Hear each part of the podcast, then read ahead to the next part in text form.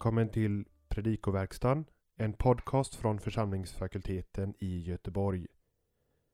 Daniel Johansson går igenom kommande helgdags evangelietext till hjälp för dig som förbereder predikan för helgdagen eller för dig som är intresserad av att veta mer om texten för söndagen. På vår hemsida www.ffg.se finns alla genomgångar för de tre årgångarna i evangelieboken och andra resurser som kan vara till inspiration och fördjupning. På hemsidan kan du också hitta information om hur du stödjer arbetet på fakulteten, den här podcasten och resurser som finns tillgängliga för alla.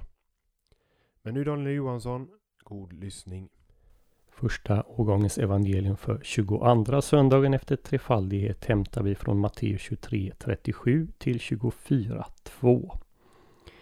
Vi inleder med att se på den grekiska texten i vers 37. Jerusalem, Jerusalem är en dubbel vokativ. Dubbel vokativ är ytterst ovanligt i grekisk litteratur men förekommer relativt flitigt i Gamla Testamentet. Det skapar en betoning.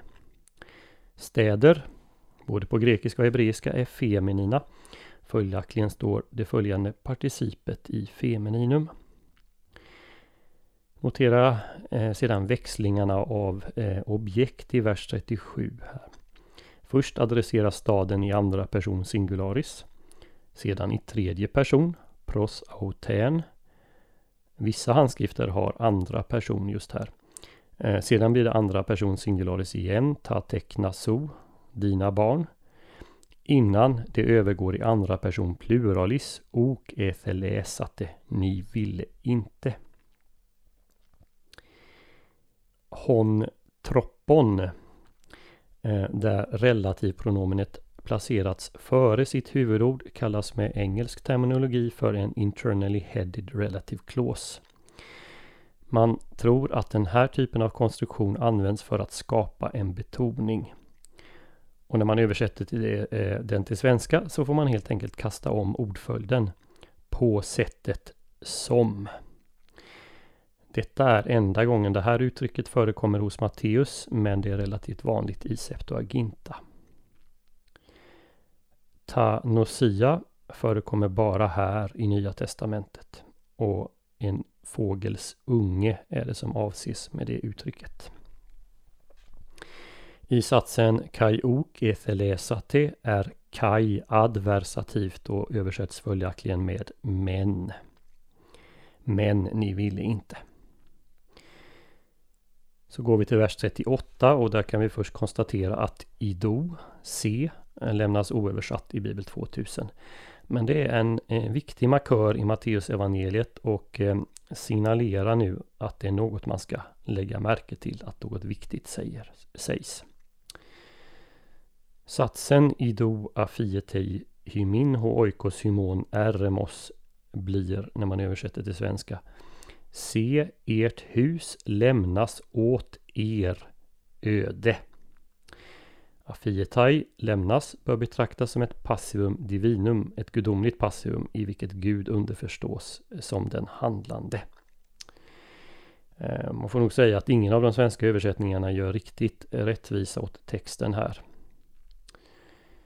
Notera att Jesus här kan vi säga återgår till att adressera de judiska ledarna som han har adresserat tidigare i kapitlet eh, från 23, 13 och framåt.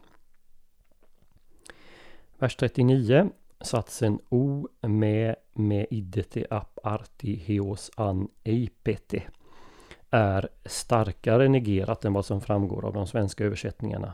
Som jag sagt flera gånger, O med plus konjunktiv är en emfatisk negation, den starkaste typen av negation i grekiskan. Ni ska inte någonsin se mig från nu tills när ni säger. Satsen ev legomenos hr chomenos och så vidare välsignade han som kommer. Den är helt identisk med Matteus 21.9 och Septuaginta av Saltaren 118.26. Imperfekten eporeveto i 24.1 kan vi kalla för inceptiv, det vill säga den uttrycker ett skeende som påbörjas. Med två olika verb understryker Matteus att Jesus lämnar templet, ex elthon. Jesus gick ut och började gå. Infinitiven epideixai, den uttrycker syfte för att visa. Vi ska också lägga märke till att två olika begrepp används för templet. Hieron, som används här, syftar normalt sett på tempelområdet. Det förekommer nio gånger i Matteus evangeliet och jag har listat dem i pdfen till den här podden på FFGs hemsida. Eh, substantivet naos å andra sidan används om själva templet och det förekommer åtta gånger i Matteus evangeliet. Uttrycket tas oikodomas to hiero avser alltså byggnaderna på tempelområdet inklusive templet får vi väl säga. Vers 2, eh, O bleppet tauta panta, är faktiskt en fråga som förväntar jakande svar. Ser ni inte allt detta? Eller ni ser allt detta? Eller hur? Bland de svenska översättningarna så är det Folkbibeln 2015 som formulerades som en fråga, inte de andra. Ome med uh, afe the är återigen en emfatisk negation. Här ska verkligen inte lämnas sten på sten som inte kommer att förstöras. Och den där sista satsen fordrar väl en ny mening på svenska. Allt ska förstöras. Notera här att samma verb, afiemi, används som i vers 38. Huset lämnas öde, sten på sten ska inte lämnas.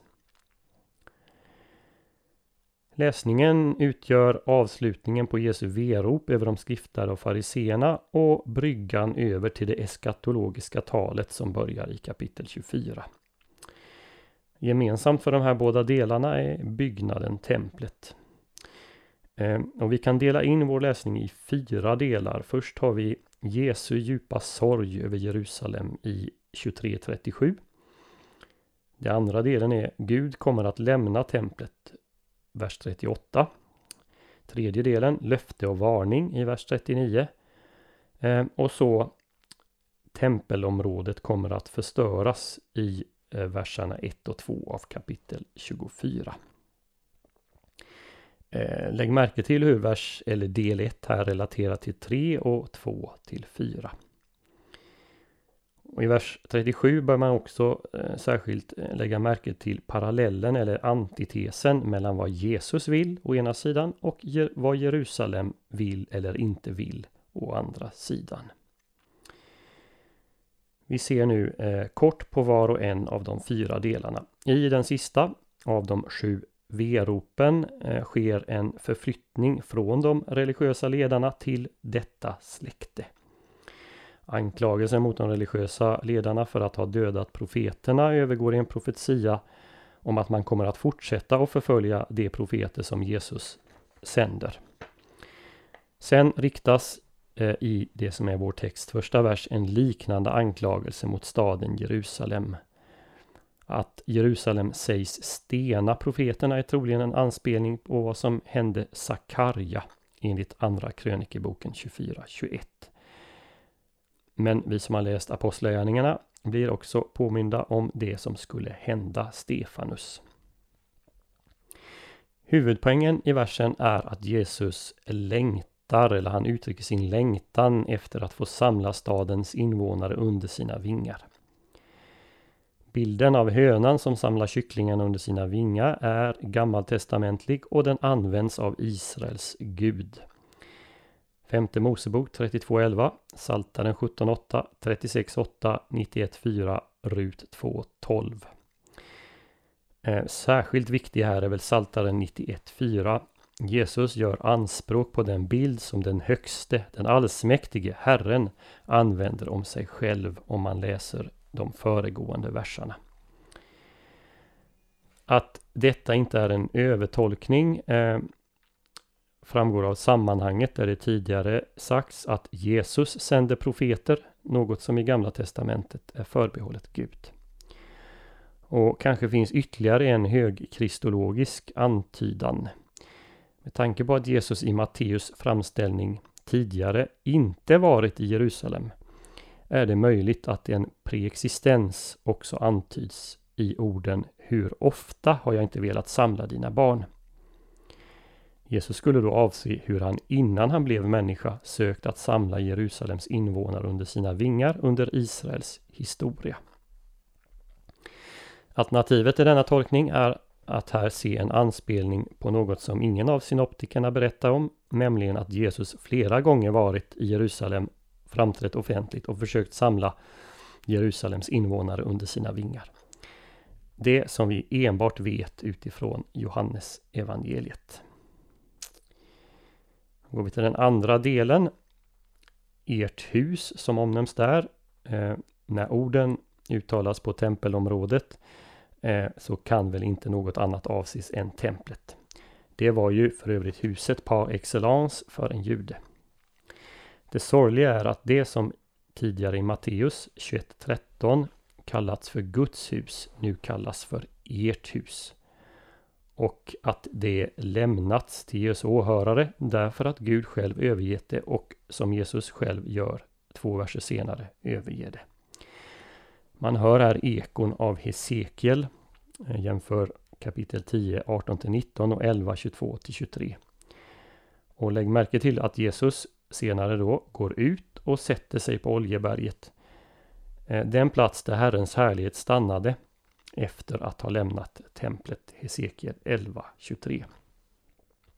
Att huset också kallas för Eremos öde det påminner om Jeremia 12.7 och 22.5.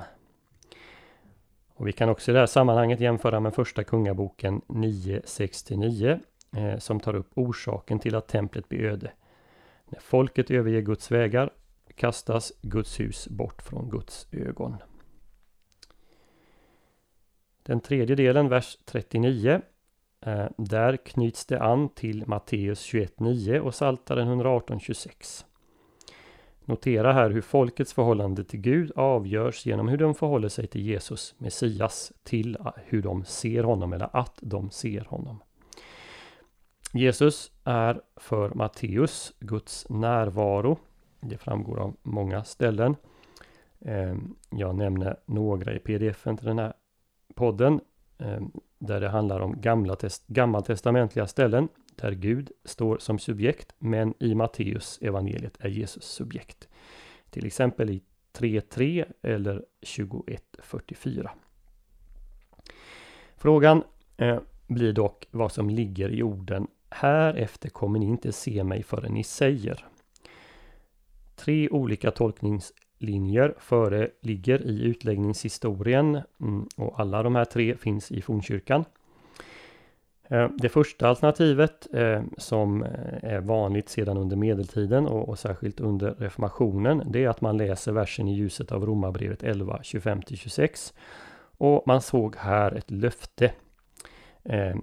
Ett löfte om att hela Israel skulle bli frälst vid Jesu återkomst.